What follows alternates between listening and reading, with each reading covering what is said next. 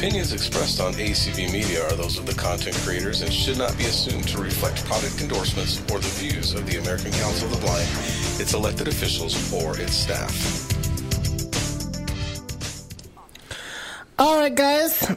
um, we've got a very discombobulated cooking corner here, but uh, hello, everyone, and welcome to Herbie's Cooking Corner for August. The what is this? 8th, 2023. My name is Herbie Allen. I am uh, flying solo today. Well, kind of solo because we do have a guest facilitator, but uh, nevertheless, I am here. We had some interesting technical issues. For those of you that missed it, I got caught by the got it button and not hitting it. So make sure when you want to talk that you hit that got it button too if you've not already done so.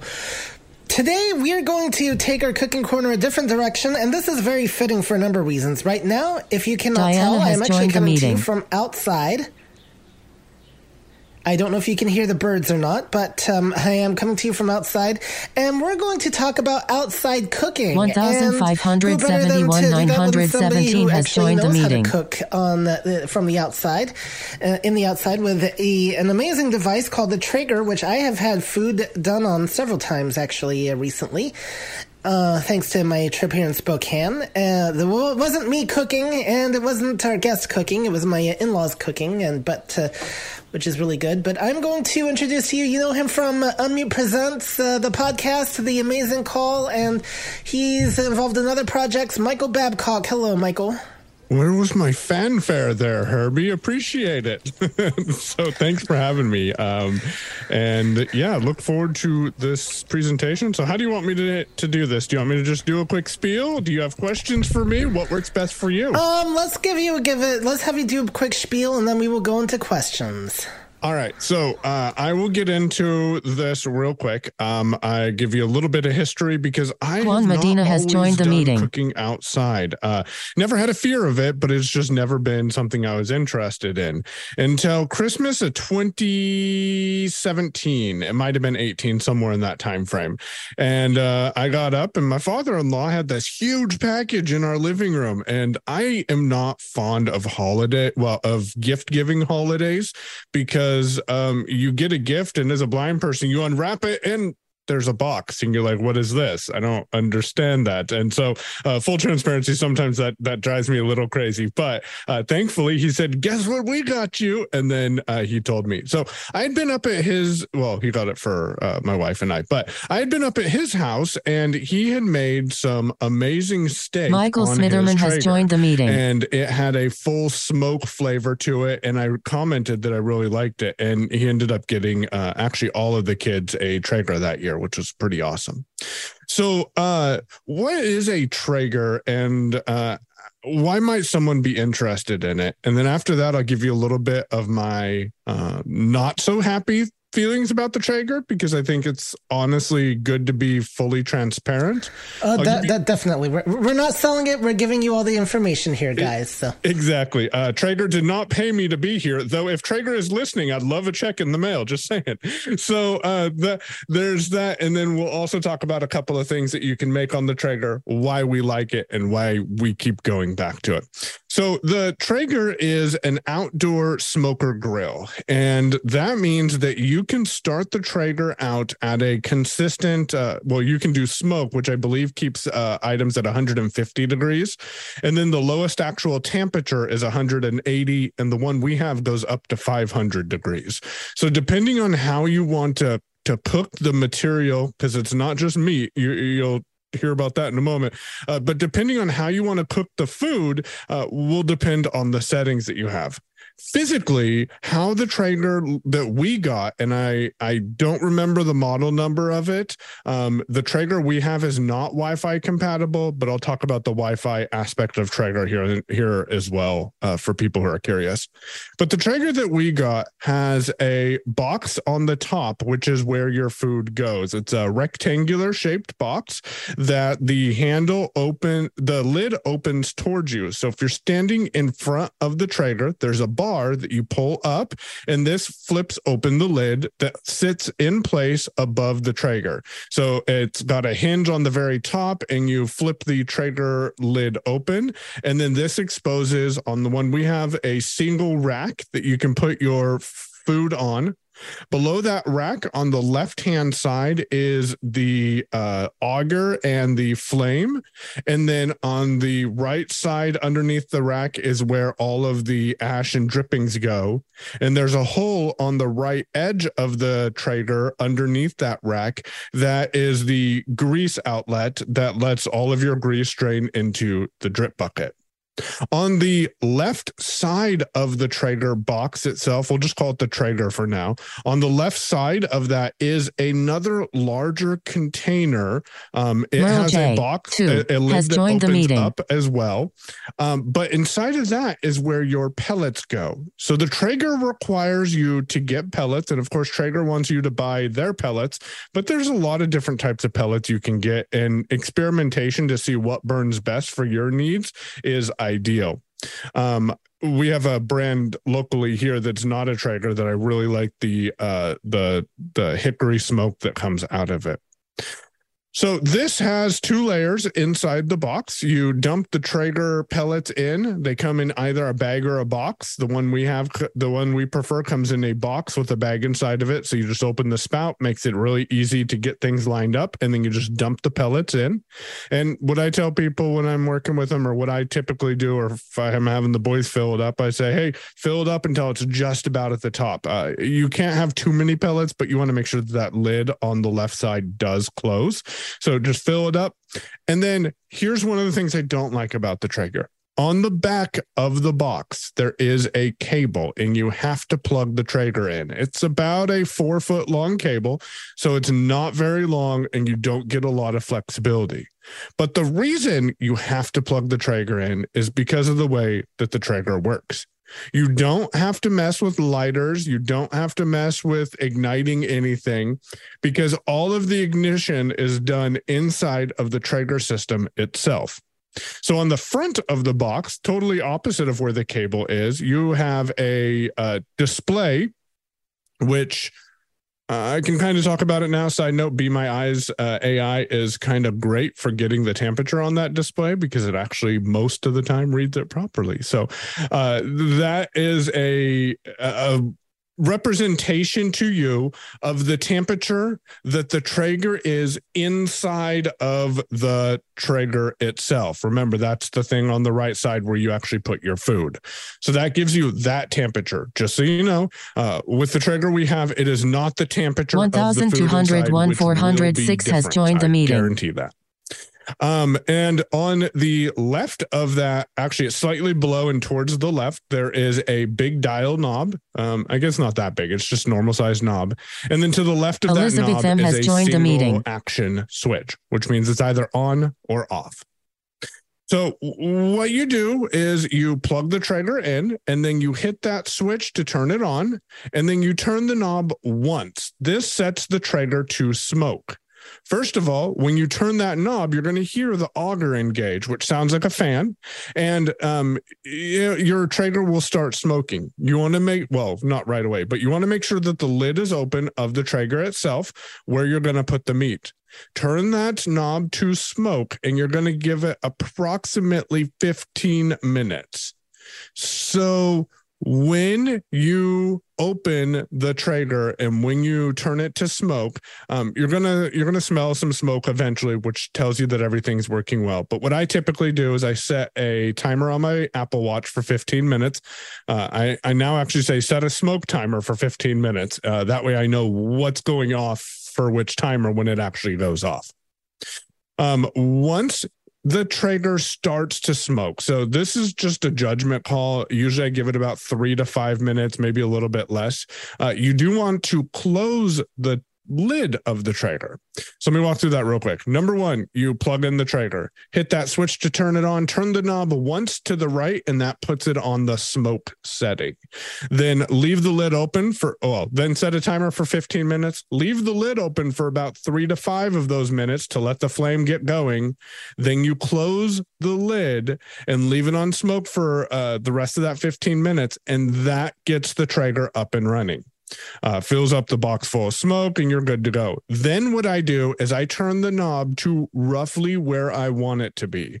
This part is not fully accessible, but you can feel every time that the Traeger uh, temperature changes because the knob will click each temperature change. Visually, there is not representation of every number, anyways. So a sighted person would, you know, get it between 180 and 225 and know, okay, this is about 210 because uh, it's closer to 225 than 180, uh, although that's exactly the middle. But people hopefully understand where I'm going with that.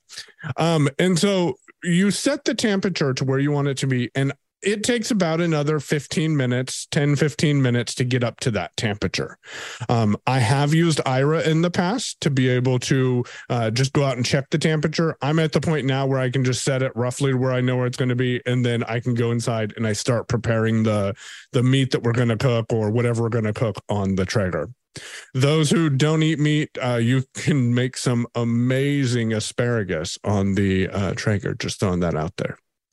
So that is how you get going with the Traeger. Uh, the auger, then uh, what we talked about is the the, the blah, blah, cannot talk. So what we talked about is that you know what the auger is. So the auger is a fan like device. Um, I've accidentally got my hand on, uh, got my hand under there while I was cleaning out the Traeger and uh, luckily realized what it was. But it's got uh, what I describe as propellers. They're little blades that will knock pellets from the box on the left hand side into the burning pit, which is where the uh, pellets will actually burn. Um, and so it is constantly spinning and it has will left the meeting. suck uh, your pellets down into the Traeger so you don't have to worry about those at all. And then uh, that will always be on. Now, once your Traeger gets up to up to temperature, then you can cook your food as you normally would. Very important because I'm all about safety. Do not turn the Traeger off when you are done and and I can't emphasize that enough because I've been in that situation. It will start a fire. Do not turn the Traeger off when you are done. When you are done with your cooking turn the knob on the front all the way to the left and that's where the knob will start. Because remember, when we turned it on, we turned it once to the right to put it on smoke. Well, once to the left or all the way to the left, Deborah Thomas has joined the meeting, is shutdown mode. What this does is it keeps the auger moving so there is oxygen and then it slowly slows that down though it, it it doesn't sound like it the speed sounds like it's the same because of the way that it's it's engineered but um it slowly slows that down and it makes sure that the um that the pit is all the way cleared out so that way it can properly shut down and it doesn't start any sort of fire um, when you hear the Traeger turn off, because it is not quiet, it's not super loud, but it's not quiet either. When you hear the Traeger actually turn off, that's when it's safe to actually hit that switch to turn it off or to pull the power or both, which is recommended. If you get a Traeger, I recommend uh, two things for you. Uh, because as we talked about the traeger has the traeger box on the uh, right side where you can actually flip it open put your food on it.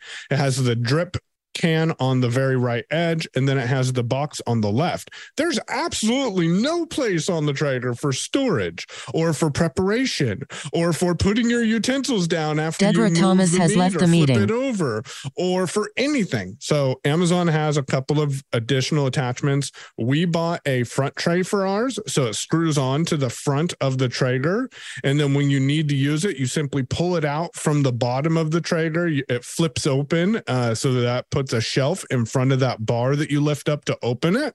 And that gives me enough room that I can put the platter right there. So I don't have to worry about moving the meat over and around to get it onto something that's stable. And I, I don't have enough hands. So that made a huge difference, or probably about $45, but well worth the investment if you ask me. And the other thing that I recommend is Trip. Deborah trip, Thomas has joined the meeting. Drip can uh, liners and they come in aluminum foil or paper. I prefer the aluminum foil ones because the paper ones seem to um, not hold up as well. But you put these in the drip can, and then uh, when they fill up, you simply pull the insert out, dispose of it, and then put a new insert in, and it keeps your drip can super clean. Uh, I wish someone had told me that well before we got involved in using the Traeger. Another thing to recommend with the Traeger is longer spatulas. So I can talk about it if people have uh, questions about this. Uh, but my wife and I got, it's got to be two years now, a Blackstone. This is an outdoor 36 inch griddle that's propane operated. And uh, with the Blackstone, because it gets super hot, um, they actually sell some uh, long spatulas. They're a foot long roughly. And I like using these. I don't have a fear of the heat, but I like using these because they can be more convenient, especially on the Traeger uh, as well, just to to get stuff scooped up. So, what can you make on the Traeger?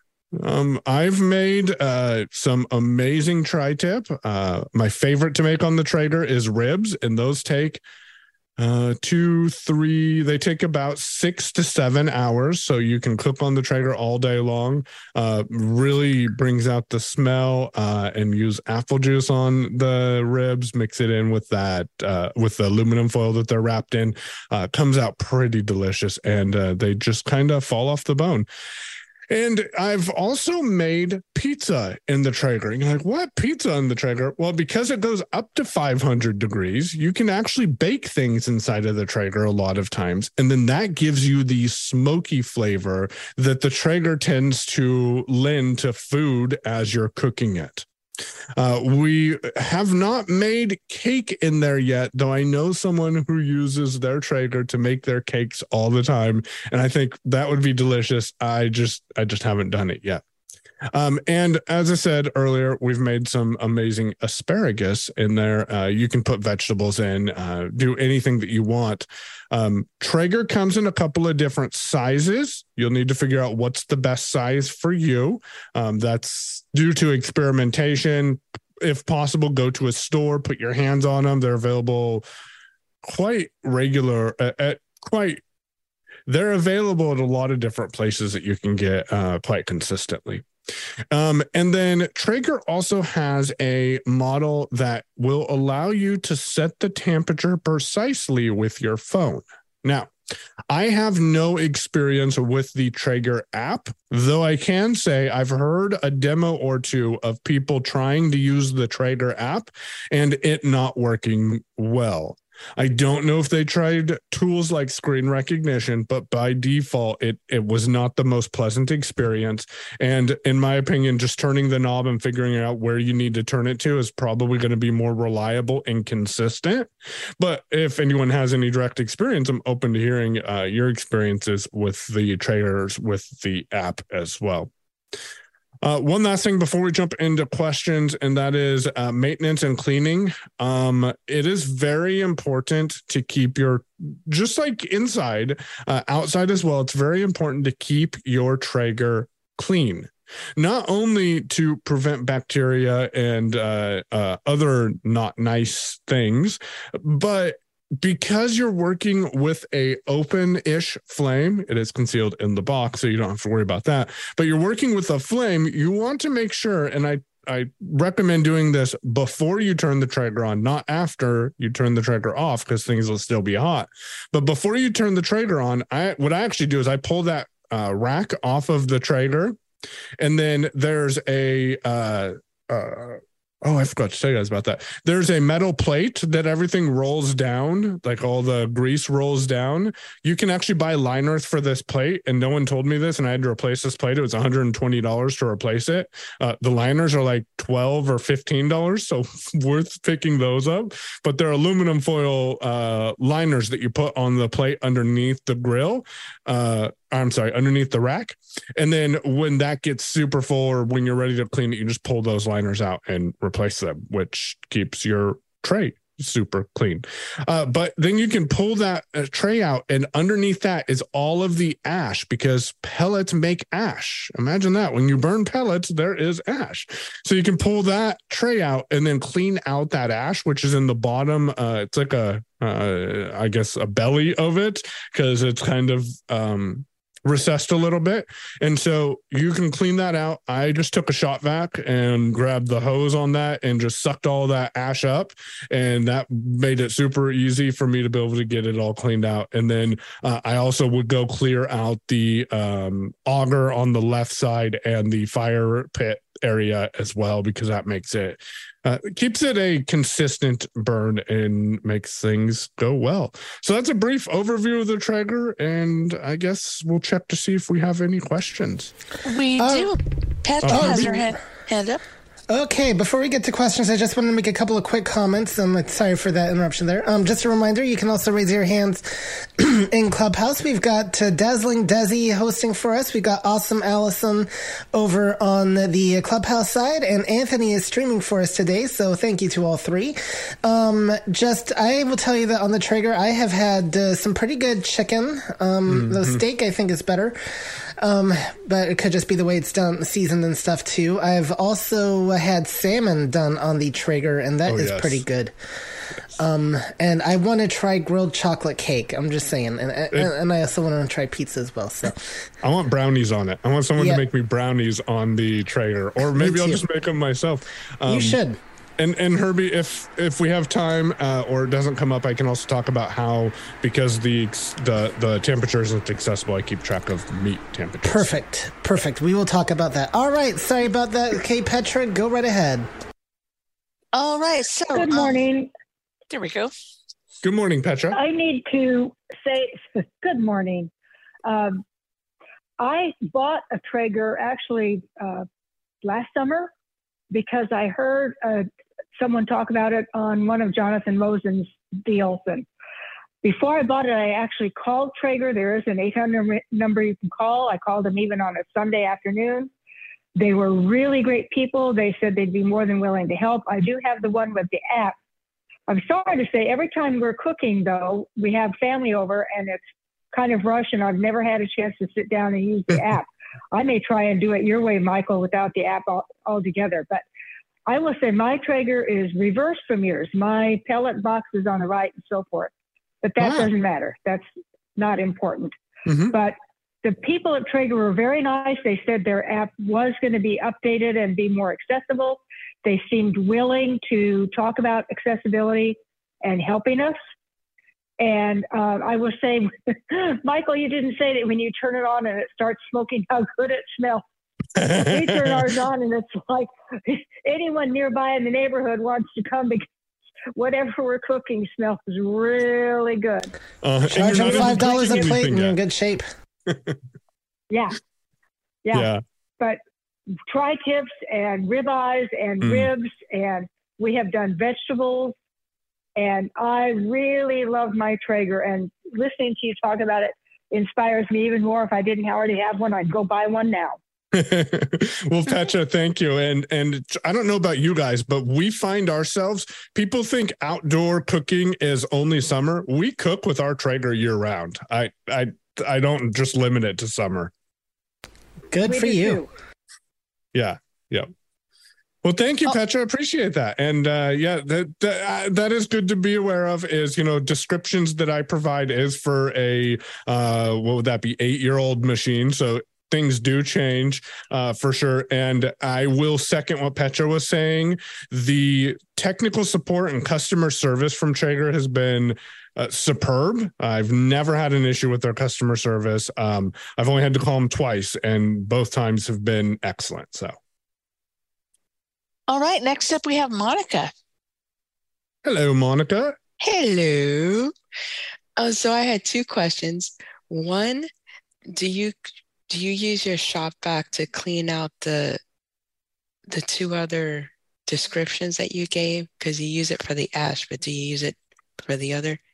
For the uh, auger and for yes. the flame uh, for where the the fire pit is? Um, yes. Um, yes i do. I just use the shop vac to to go ahead and and uh, i move my hose to the so we have one of the extensions on it. It's one of the plastic things. It can get into smaller areas. And so i just move it over to the left side. Uh, a lot of times i just hold it a little bit above and it's strong enough that it just sucks everything up out of there for me. Nice. And then my other question was you were talking about the temperature and how you turn the knob and mm-hmm. how you said that the temperature of the meat that you're cooking is not going to be the temp it's not going to be the same temperature yes. you know as you how do you figure out the temperature of the meat when it's done that you want to take it off and i will tell you we had a traeger and lost it in the flood but oh. we cooked um well tom cooked gorgeous uh, pork butt on it uh huh. So, yeah. Yeah. It, it comes out great. So it does. Yeah, that's a very good question there, Monica. So, yeah, the temperature that's displayed on the uh, small display at the front of the Traeger is the temperature of the box that the that the meat is in.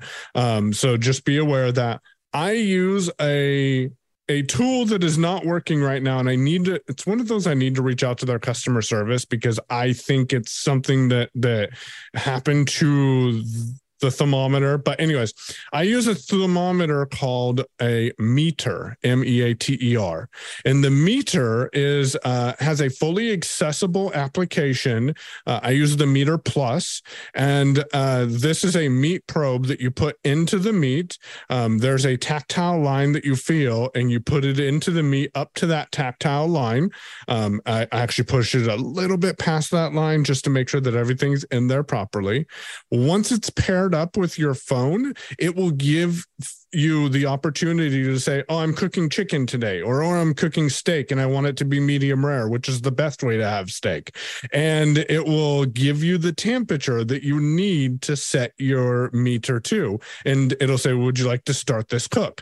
And I hit start cook, and then once I hit start cook, the Meater will tell me what the ambient temperature is. That is the temperature in the box, which should, in theory, be very very close to the temperature that's showing on the screen on the front of the Traeger. And then it'll also give me the meat temperature. And in the meat temperature, that'll tell me what the meat is in the center of the meat where I put the thermometer, assuming that I put it in the center, of the thickest piece of the meat. And then uh, as that temperature is changing, you can set it up to alert you at certain points, um, and that'll give you a push notification. What I think is kind of cool is when I'm cooking something, I've posted one on Mastodon before, and I also send them to Demasi all the time. Uh, you can actually share your cooks, and then other people can get online and look at the temperature of your meat and and crave the fact that they're not at your house eating those ribs that are cooking. Unfortunately It doesn't show them pictures, but you know, some people do that. And so that's what I use is the Meater, M E A T E R. They have a couple of different models. They have the Meater, the Meater plus. I recommend the Meater plus or the Meater block. The Meater plus will allow you to connect your base of your Meater to another smart device, iPhone, iPad, or Android, and use that as a transmitter. So you're not limited to the Bluetooth range of Meater. Meater without the plus does not have Bluetooth range or does not have the extension ability, so you're limited to 33 feet with Bluetooth from the meat itself. Uh, that's why I recommend the Meater Plus. The Meater Block um, will be your transmitter and your Wi-Fi connector, so you don't have to use a second device. You just use the block itself, and that comes with three or four probes, but it's also triple the price. Thank you. Yep. No problem. Thanks, Monica. All right. Next, we have another Michael, Michael Smitherman. Hello, Michael. Hello, Michael and Herbie and Desi and everybody else that's uh, on this call. Uh, we got a Traeger last falls mm-hmm. and love it. Uh, uh I don't use the Wi-Fi on it because I'm not close enough to my so that really doesn't matter. But uh, a friend of mine suggested we get a blanket for the Traeger, especially when it gets 25 degrees outside and you want to cook. Mm-hmm. And so we got the blanket and it held the temperature within five degrees for the six hours I cooked my turkey. Oh, that is something I need to get. So, so you just throw it over the top. Oh, well, it goes around the top and uh, and then in the front and the side where the um, uh, greaser, I mean the grease okay. basket is. Yeah, it's got yeah. something there too. Uh, That's nice. Uh, and so I would recommend it. Uh, we don't really need it here in the summertime uh and because i don't i don't cook outside when the the the heat index is 110 so i could just about open it and cook without yep. turning it on. So but anyway i love my traeger. Yeah they're, and, they're amazing. and and you can get if you know your model number you can get a pack of five of those liners for like 17 bucks at Amazon. Yeah. Yeah. I buy stuff for the Traeger off Amazon more than I'll buy them from Traeger because they're going to mark up the price if you go directly. Amen. I agree. Yeah. So, anyway, yeah. just comments. Thank you, Michael. Appreciate it. And I have not picked up one of the blankets. Um, that might actually be something next for us to look into. Uh, we did one year, though, have. Uh, a lot of rain and someone didn't put the Traeger away. Uh, I am not looking at myself, and um, that caused me to go. You can't see yourself a, anyway. Yeah, exactly. That caused me to go buy a cover though, which is is nice. Yes. It, it will let you just throw that on top. So if you do end up leaving it out, then uh, your Traeger is then covered and protected. Yeah. Uh, no uh, when we cooked the turkey, it was 25 degrees outside, and I, I set it on 275, mm-hmm. and it stayed between 275 and uh, I mean 273 and 278 the whole time. Nice. And so it's so, it's worth it, the money. So, one important question I have then for you, Mr. Smitherman, and I think Cindy will go for this. Um, what is your address? Because I think we need to have our next Thanksgiving community call at your house. um, so, you're, you, I've just volunteered you to cook our Thanksgiving dinner. Isn't that community love, guys? Yeah, that's better Michael's that's house than mine.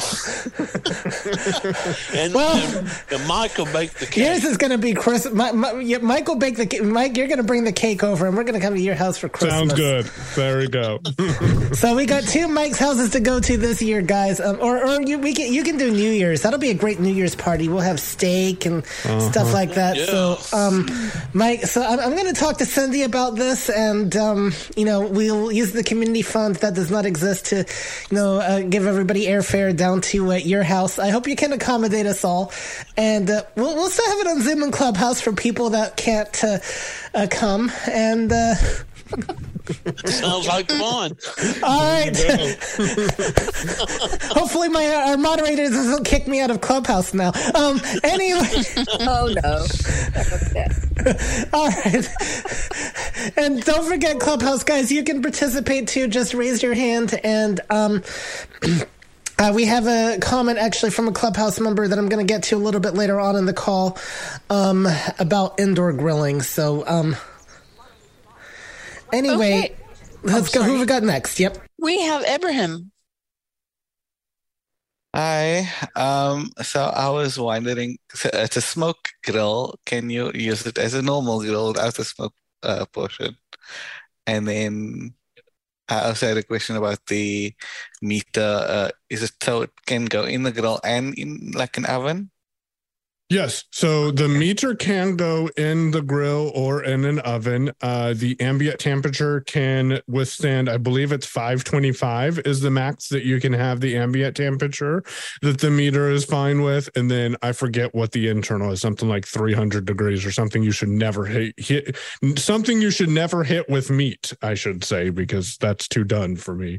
Um, and if I'm understanding your question, your first question correctly, can you just use the uh, grill as uh, the Traeger as a grill and not to smoke yes. stuff? Yes, you yes. can. Um, it's going to give you that smoky flavor to your meat because it's it's how it's working is it's burning those pellets, and that's going to naturally put smoke in your food. But yes, you, uh, we often will just make. Uh, I'll throw hamburgers on there real quick because I can do eight hamburgers at once versus two in the house. So I'll just throw eight or or nine hamburgers on the Traeger after it's up to temperature, and then it'll cook those, and they'll be a little bit more smoky. But then you're not smoking your meat to to warm it up as well. Okay, awesome. I'm gonna see if we get Traegers here in South Africa. yeah, yeah, there you go. And if not, uh, uh, I will not mail you one because I just realized how much shipping would be. Um, I was going to say I'll order one and mail it to you, but that that might be a little difficult. Thank you, Ibrahim. Appreciate it. All right, thank you guys. Um, I will say that uh, you know I also need to talk to the lovely folks over at Homophones. Well, there's only one actually, and uh, see if meter and meter can be used as a homophone because uh, we're talking about a brand name here, and because uh, uh, versus you know a regular meter. So um, you know, uh, j- just to make life interesting for her. Um, so I'm going to talk about that. I know there's probably somebody in the other room that has an opinion on whether I should or shouldn't, but uh, I'm going to do it anyway. So, um, do we have anybody over in Clubhouse? Unfortunately, no. We have no raised hands at this time in Clubhouse. All right. Do we have anybody else in Zoom? At this moment, we do not. All right. So, um, you know, I've also been hearing. So, you mentioned also this uh, Blackstone that you have, and so that is like, is that also like an outdoor, like kind of like an outdoor gas grill? That is. So the Blackstone is a and, and it was a real big through COVID, it was a big uh hype item. A lot of people are like, like get the Blackstone, you can cook everything on it. You can cook just about everything on it, that's for sure. Um, and it is an outdoor 36 inch rectangle griddle um, that is what we sometimes use to make breakfast on because you can do everything at once. Um, and so instead of having a griddle inside that you use, you uh, go outside, you can use this. They come in multiple different sizes. It has shelves on the left and right edge of it. And then um, I believe the temperature on that you I think you can get it up to seven or eight hundred degrees. It is very hot, um, but but that's the type of cooking that you do on that. I don't use the Blackstone myself individ- independently as much as I would like to, mainly because. Well, mainly because we need to re uh, season our our Blackstone, and I just haven't had the time to do that. Um, and so it will let you cook things on it just fine. You can cook steaks on it. The best thing, in my opinion, on that is Brussels sprouts on the Blackstone that are seasoned, and you just throw them on there, and you get the uh, the char marks on them that you re- that I really like. Um, and it's a flat surface, so it's completely flat. Um, you want to put a little bit of oil on it, heat that oil up to the smoke point, and then throw your food on there. Um, and it's it may gives you that satisfying uh, sizzling sound when you're cooking uh, good meat. All right. Well, you know, it's interesting. I get. I, am I'm, I'm given to understand uh, that my uh, sister-in-law's husband. I guess it makes him my brother-in-law. I don't know how that works. Um Anyway, he makes uh, really good uh, Costco chicken sandwiches on the Blackstone. Mm-hmm. So, uh, mm-hmm. um, I'm hoping yeah. to get to try that before we go. All right, and um, very yes. And Michael, we have a raised hand now in Clubhouse. Would All right, like yes, we will take it. Hey, great, Tony, you can unmute and talk. All right, Tony.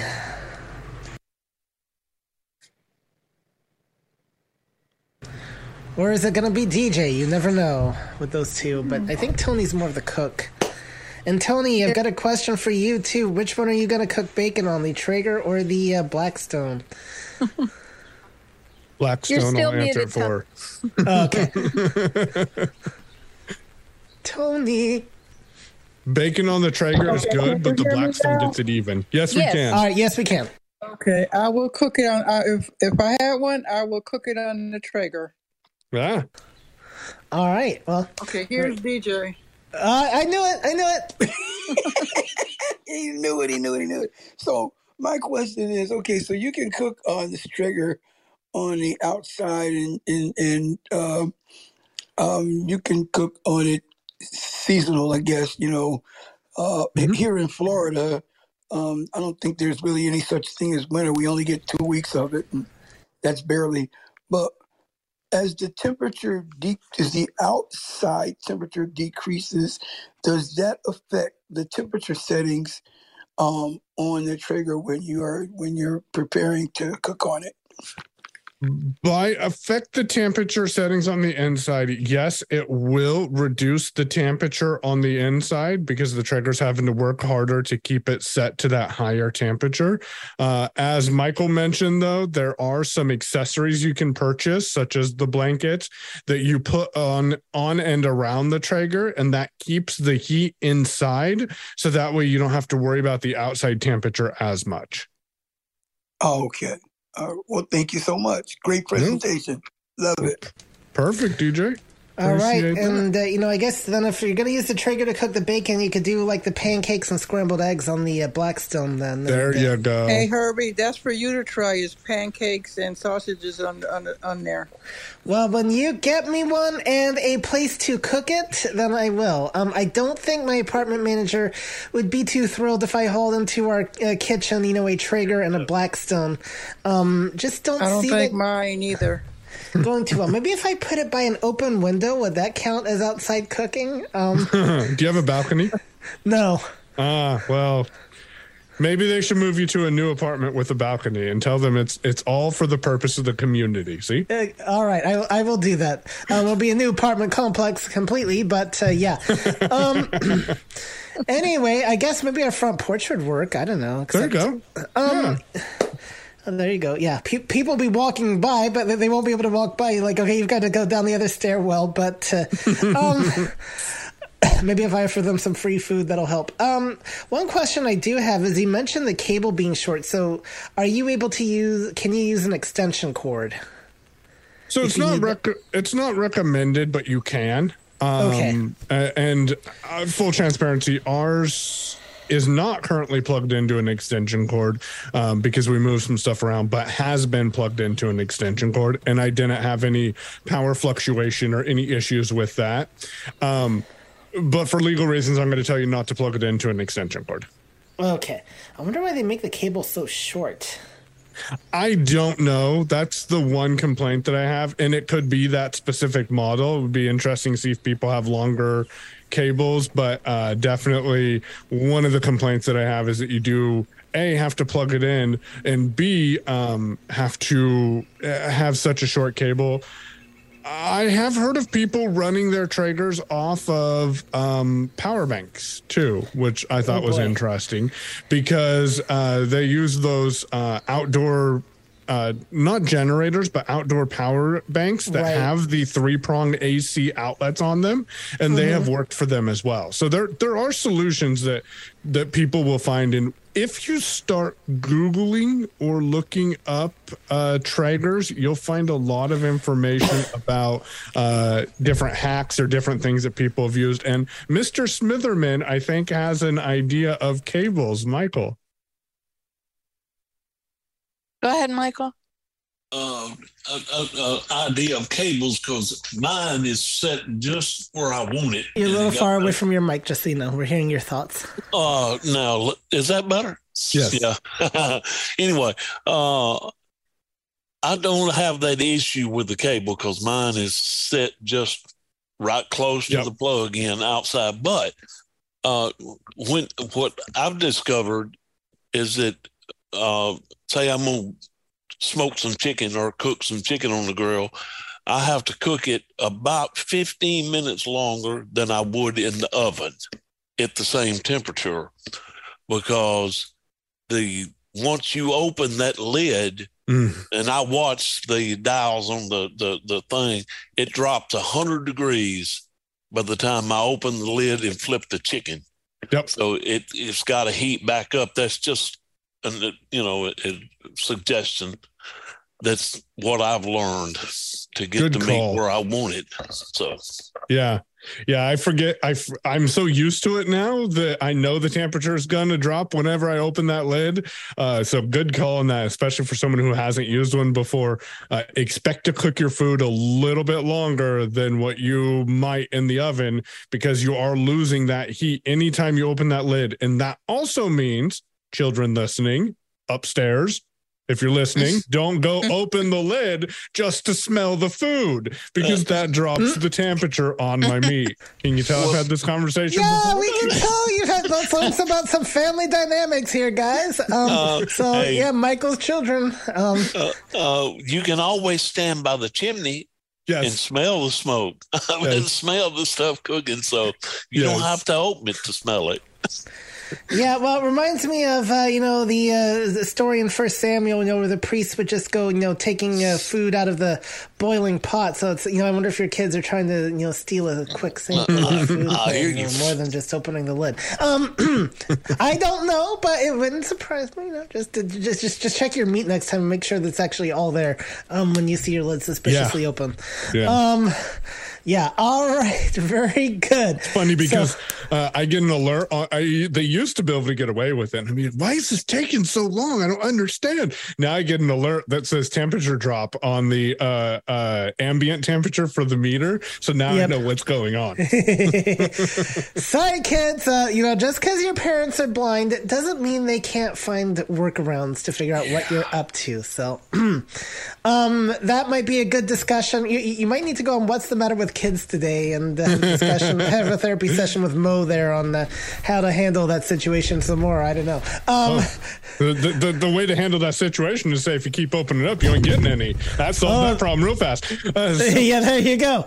So, all right. uh, one last thing that I'll mention because I know we're getting towards the top of the hour. It looks like it is. We got an hour and a half, so we got an hour Oh, and a half for this call. Yes, so Oh, you're, we're doing okay. great time wise.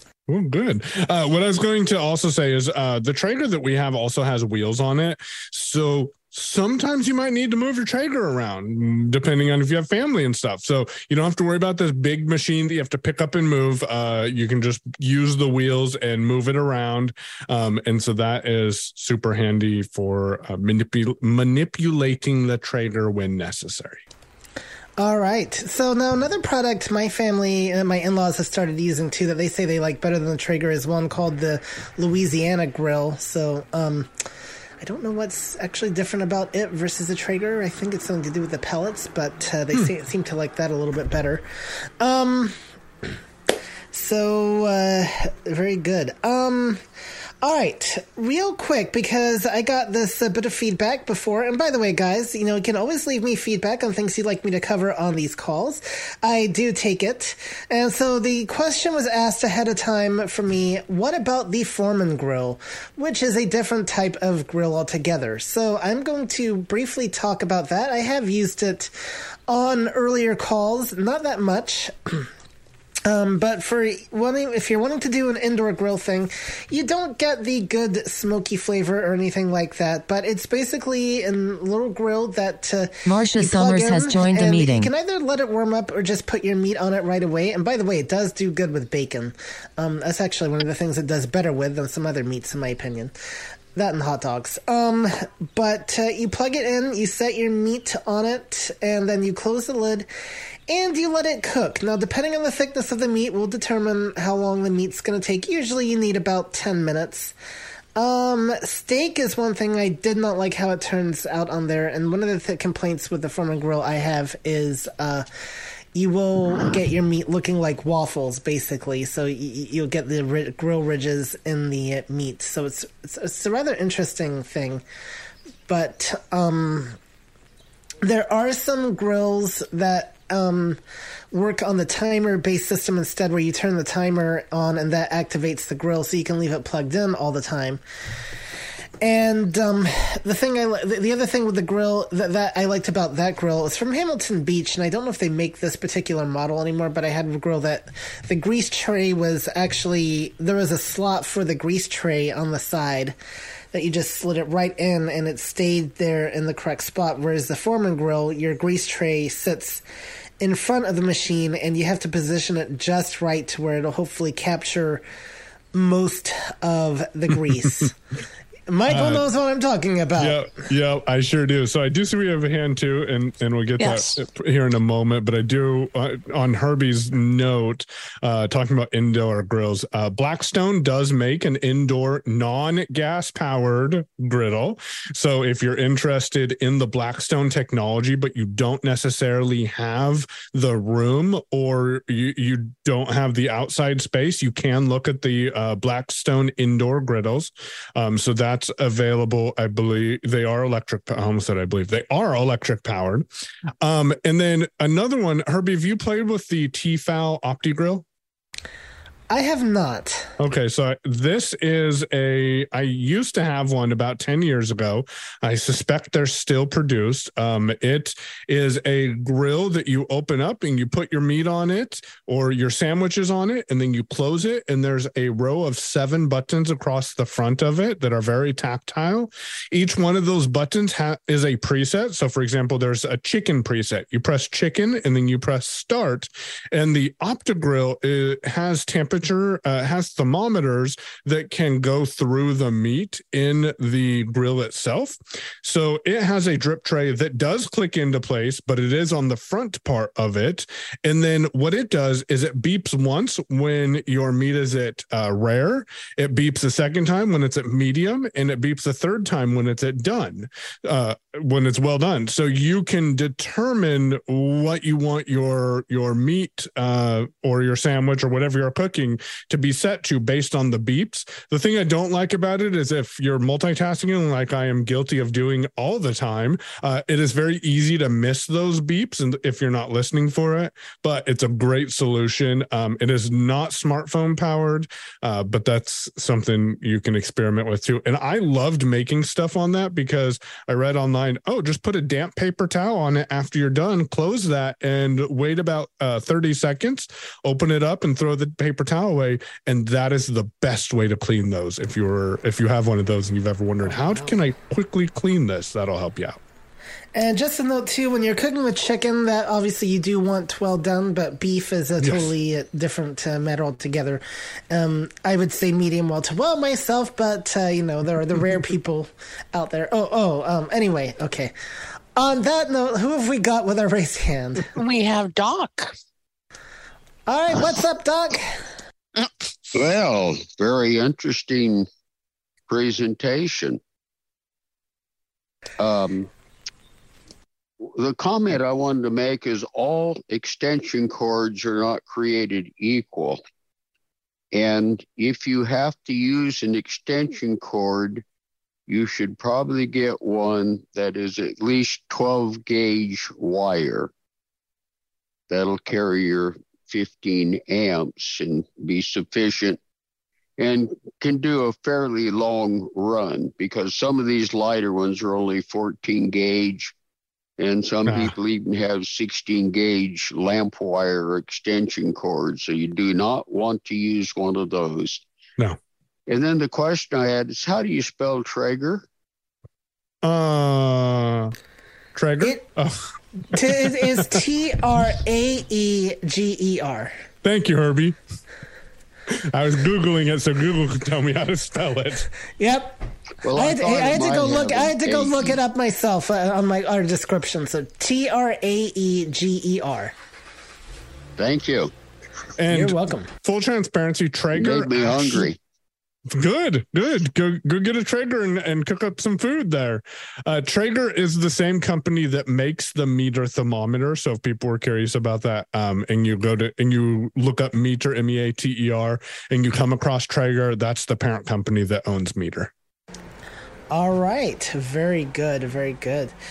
Um, and so, okay, so 12 gauge extension cord, if you were going to use one, is what Doc recommends. All right, so getting some electrical device, advice here on uh, the cooking call. Um, I never knew, I, I, guess I kind of knew that there was differences in extension cords, but uh, you learn something new every day.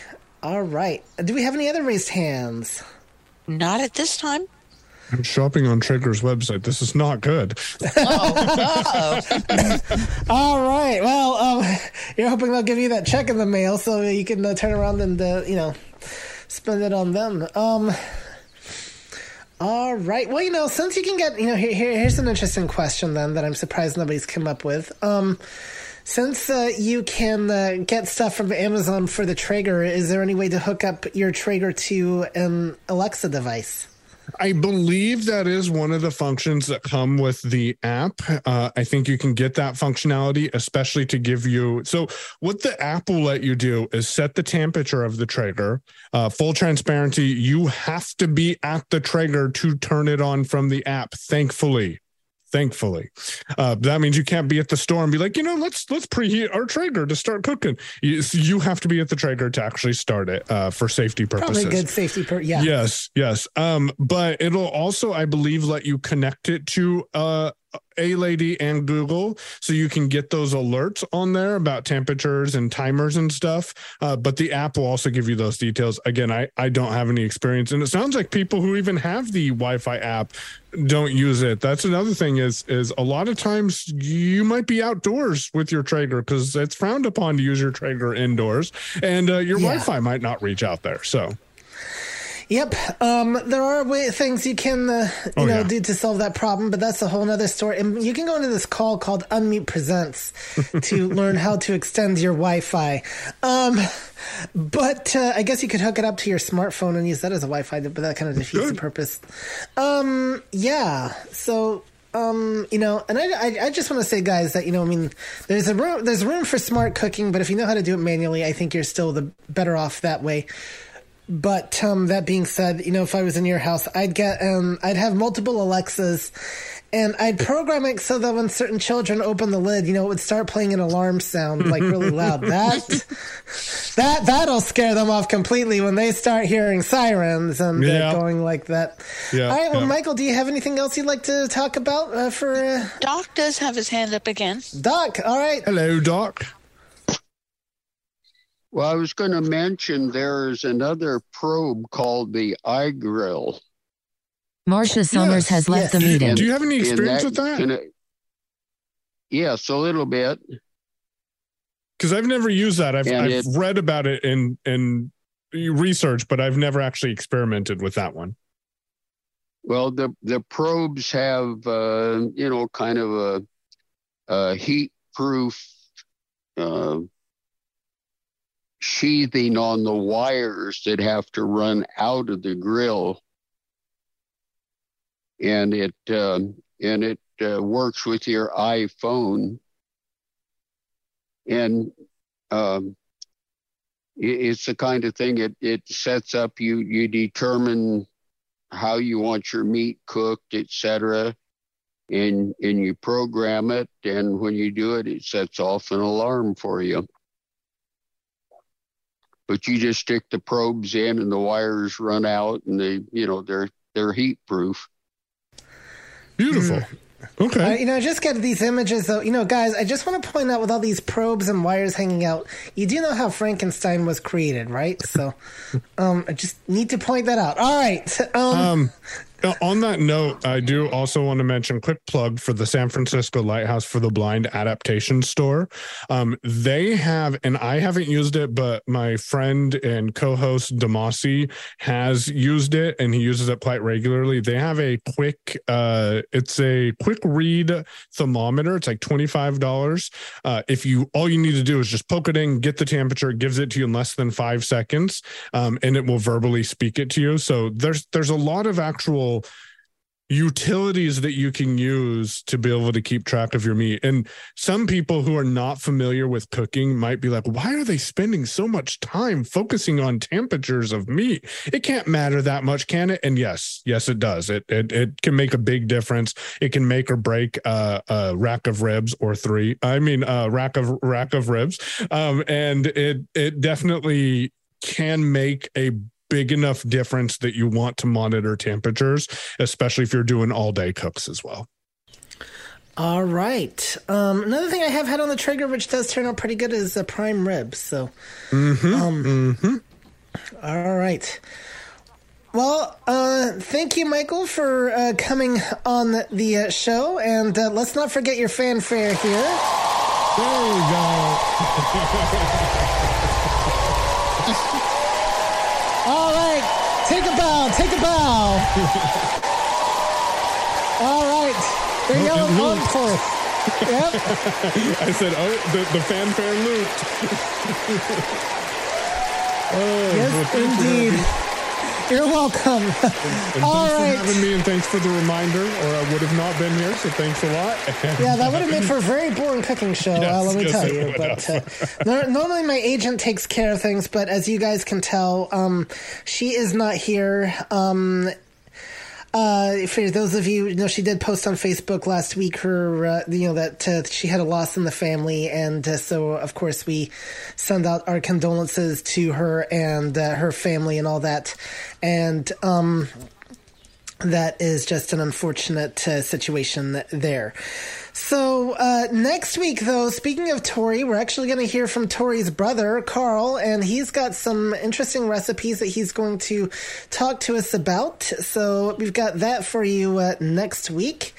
And then the following week, we're going to have, I think that's when Kayla's going to talk to us about her uh, Butterfinger cake. I need to go back through and look through uh, my schedule and all that, but uh, I am a lazy bum and uh, need to just do that.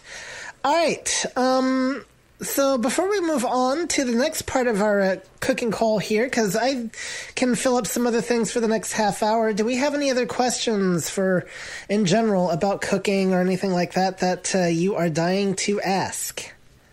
We don't have any hands here in Zoom. No hands here in Zoom. Okay. And no hands in Clubhouse either. No hands in Clubhouse. All right. So I thought I would take you all on a quick excursion of my kitchen that uh, I'm in here in Spokane, since we got a little bit of time left. And um, unless people start leaving en masse, then uh, I'll assume that you're going to all be okay with that. So let's do this. No. Thank you. All right. Okay, so I'm now switching to my phone here. And um, so I'm going to talk about now. The, so this has been a really interesting experience here because getting used to a strange kitchen and, and is really not always a fun experience, but I've had to do it. Now, the good news is I've not had to do anything in the way of uh, fancy cooking, but uh, one of the challenges I definitely had was the microwave. So the kitchen here is a much larger kitchen than I have at home, and I will already tell you that makes me predisposed not to like it. Um, I like my more. It's not a compact kitchen, but it is definitely smaller. I have just enough room to move around in it and to know where I'm going. So I am now standing in the center of it. Um, it is. Uh, we, we've actually got two. It has two exits. This kitchen. So one exit leads to the back bedroom that goes out to the patio where my mobile office is. The other one goes into the living room. When you go into the kitchen, first thing I've got here is a flat top stove. Now these are very interesting, and um, what the, this one is actually used for is not for cooking, but to set things on. So to the right is a coffee maker, and to the left of it is a microwave. Now, this microwave is not labeled, but I figured out by feeling the indentations how to at least get the thing working. And uh, I don't know sometimes if I'm doing one minute or two minutes or three minutes or whatever, but um, you know, you've got little indentations that you can press. And then I looked for the indentation on the bottom right, to, which is typically where your Petra has left is. the meeting. And um, so I figured that out. And then to the left is usually your stop slash clear button.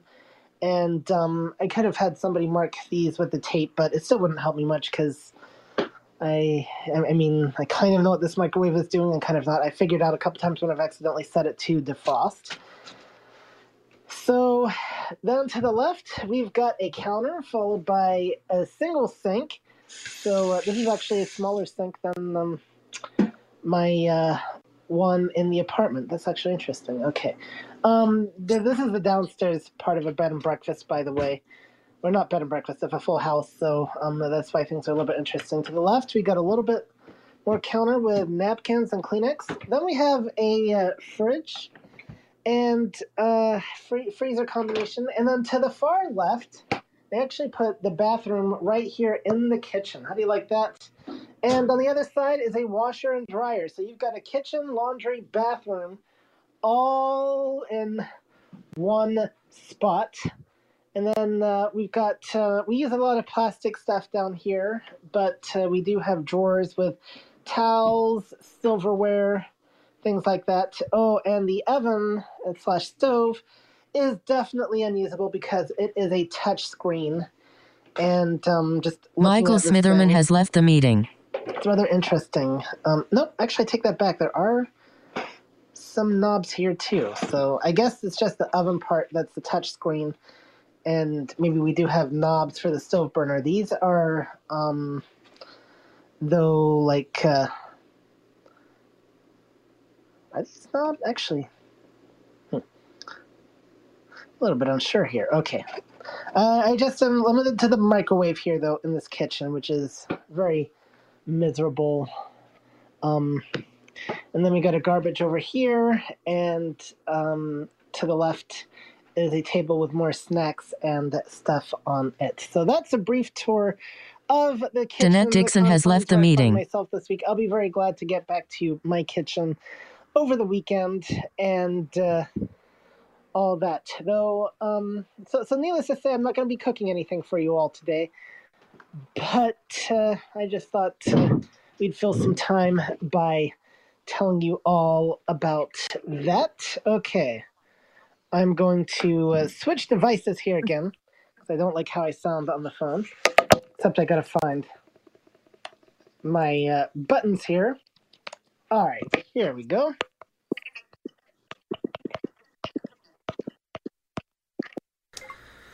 We're doing this real professionally here, guys. What can I say? All right. Um, so before we head out of here, just a quick reminder. Like I said, next week we're gonna have some interesting uh, recipes that uh, Tori's brother Carl likes to make. You, if you've listened to previous cooking calls, you've heard Carl on here a couple times. He's talked about um, how he likes to cook and stuff like that. And uh, we've talked about everything from campfires to the oven to salads and a whole a plethora of uh, things there. Yep. Herbie, we do have one raised hand. All right, let's get to it. Area code 201. Lisa. That's what I thought, but I wasn't sure. Yes, Lisa. Herbie. Hi. I have a question. If you might in the future, I love this call. It's great. You- It was really wonderful. I didn't know anything Tony about has joined the meeting. Um, so I'm I'm curious to keep looking into this, and it sounds so tasty. Tony has left I have the a meeting. Question, though. I am gluten free and soy free, and most sauces and and salad dressings, all salad dressings almost have soy in them. Is there any way you could do a call to find sauces, or is there a way to look for um, sauces that are gluten free and soy free? I will start to look into that. I have some ideas. Um, so yes, uh, gluten free and uh, sa- sauces. Um, I will tell you that a lot of these probably will. Some of these may mean you making them yourself, but then also like uh, looking uh, at labels and whatnot. But I will definitely take that uh, under consideration for a future call, and we can. Uh, I think we need to do a whole alternative um, food-based cooking actually in g- call in general. So. Um, Can I also add, um, also nickel? I have a nickel allergy, and nickel is like insane. It's an insane thing, and you can't get rid of it. And that has like spinach and almonds and things that are healthy for you that you would think are good for you. And unfortunately, chocolate. Which is quite the challenge. I don't know if you've ever heard of anybody else with a, a nickel I don't know about that one, and I don't know if this would help or not. You'd have to look into it. Um, there, I can tell you about some alternative chocolate that I actually had, have had, and it's really, really good. Um, it's vegan, plant-based chocolate. Um, the check out the site seventhheavenchocolate.com. And they have their it's a completely uh, vegan chocolate, so there's no like milk in it or anything like that. They use like oat milk instead. Um, um, I don't know if that would have, uh, you know, I don't know if that would not contain the ingredients that you're allergic to or not, but it's at least um, it's chocolate that tastes actually in some respects even better than the real uh, the other chocolate we're used to and is not as addicting i don't think anyway for me it isn't but um, for other people that may be a different story actually Um, that'd be one chocolate to look into, but that is definitely an interesting thing to uh, definitely. I will see what I can do about a call regarding those particular issues. Thank you. Did you know that um, I knew somebody who I know somebody who's in the spice industry, and did you know like um, what is it, Brookstone? I think Costco carries it, and CVS, the chocolates or chocolate covered um, blueberries or whatever they have. That they put William an Belina has left the there that meeting. You that makes you addicted to it. You can't stop eating it. It's not just that we're just overeating. They actually have something in it they they put into foods, so you can't stop eating it. You just crave it. That Did does not that? sup uh, that does not surprise me. Um, Spider Woman has left the meeting. Uh, you know, I won't get into the whole details, but I we we have very corrupt like food industries and things, and you really have to be careful. Um, and it, it really is unfortunate that they do that because you know they want you to buy, buy, buy, and uh, that's Mhm. their whole game. Yeah, they but, don't uh, label it. Unfortunately, we don't know what Natural spices and things, natural flavorings. They don't. They don't cover it.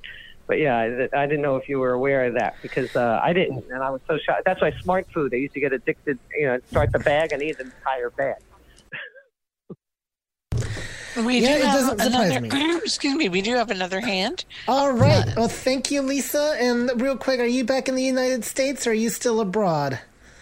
No, I'm back in the United Juan States. Juan Medina has was left the great. They don't do GMOs. They have natural foods. Uh, Northern Italy was just really good. You can get order anything from Northern Italy, I'd recommend it. All right. Sounds good. Okay.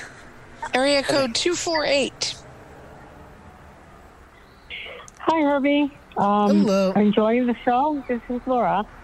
Um, I have a different question for you that I've never heard addressed on your show. All right. I'd love you to address it in some way, shape, or form because Bring it on. I'll tell you. Um, I was making a recipe last weekend, and I made a banana bread, and it was wonderful. But there was three things on this recipe talking about pan sizes, and depending on what pan size you had or casserole size you have for cooking, you know, if we can do the casseroles too, um, it, you know, depending on what it is or how it's made, you cook it at a different temperature.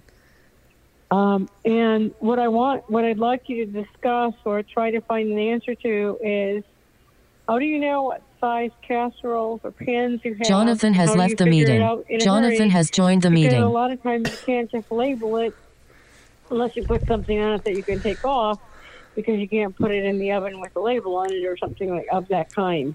So I'd like you to, to um, come up with a way that I can use and a lot of other people can use to determine what pans and casserole sizes um, that you might have and how to figure it out. All right, so that is a very good question. Of course, if I was in your kitchen, I could probably help you the easiest because I could tell you just I can tell you by looking at the pans. Um, so let's see if I can give you a general idea, and I'll think of some more ways we can go into this more in depth on a future call for sure. So let's start with the you know biggest and baddest pan that you're usually going to have, and that is your 13 by 9. So this is typically going to be a long rectangular pan. So a rectangle, as you know, is going to be long on the outside, like on the lengthwise and shorter widthwise. So this is typically your 13 by 9. Um, the ones I've seen usually have like kind of little handles on either side, but um, and uh, they can be glass, they can be metal, or whatever. Your next pan that you're most likely going to have is a 9 by 9 Now, I have seen this both in rectangle form and square form. The one I have is a square form. And it's one way you can immediately tell if it's a smaller pan if you're unsure. Does it fit into your longer pan? And if it does, mm-hmm. then you're, that's going to be a good indicator that it's your 9 by 9 your round tens are typically going to be like I think they tend to be more eight by eight, like they're your pie dishes. And um, I, for me, when it comes to casserole, I'll, I'll use that a little bit. I don't like to much. I prefer to use either the nine by nine or the thirteen by nine myself when cooking. Um, and um, but you can have like larger casserole dishes, which can also be, right you know, like they are usually round. and I forget what size they are. And I used to have one, and I don't anymore. I just use the nine by nine pan com- exclusively for that purpose. Um, so that is usually your three typical pans that you're going to come across. Um, when you're dealing with the oven.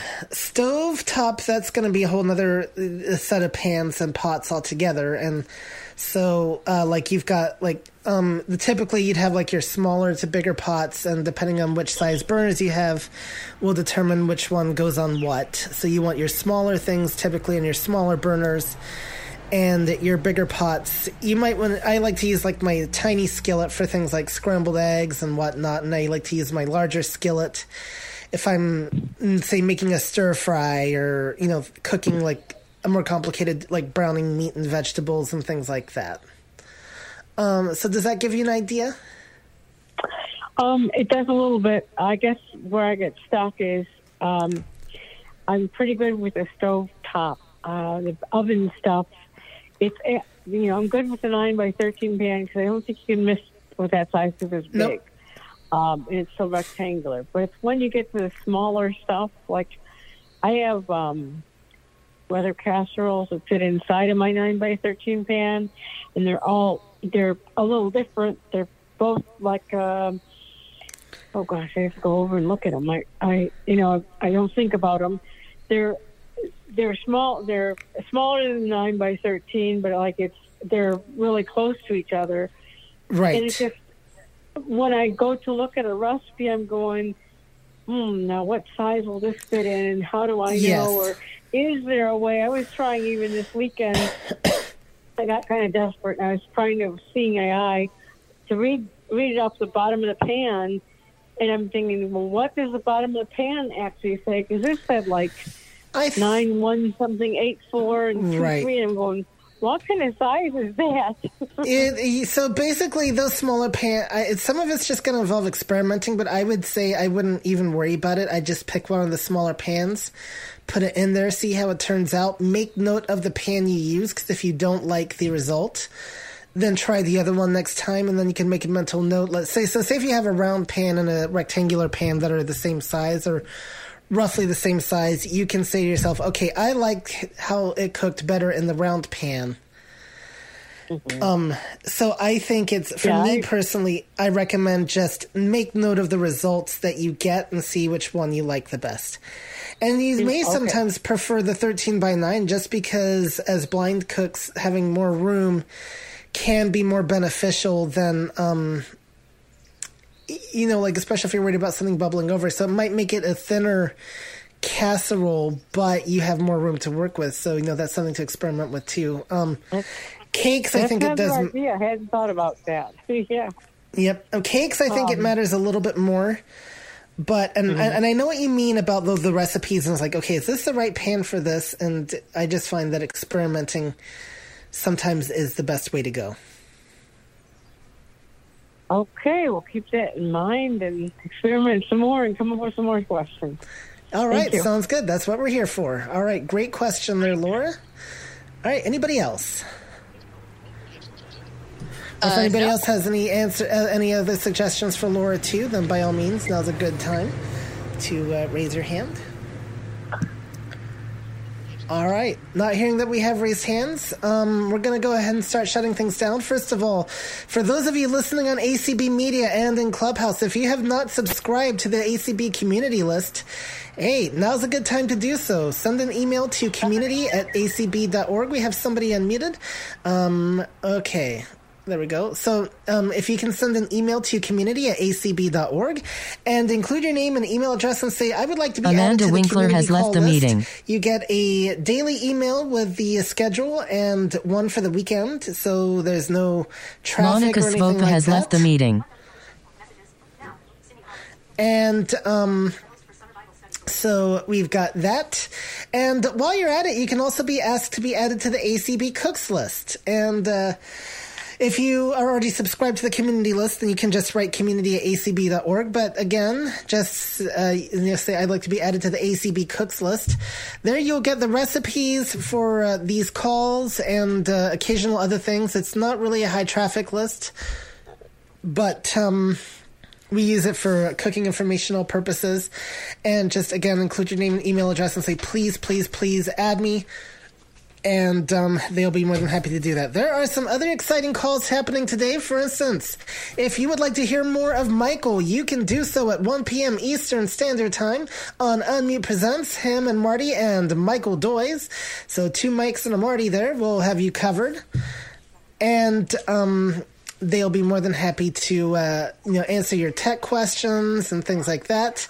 And uh, afterwards, let's have some fun and games with Lucy. Games to play with Lady A, where uh, we get to play.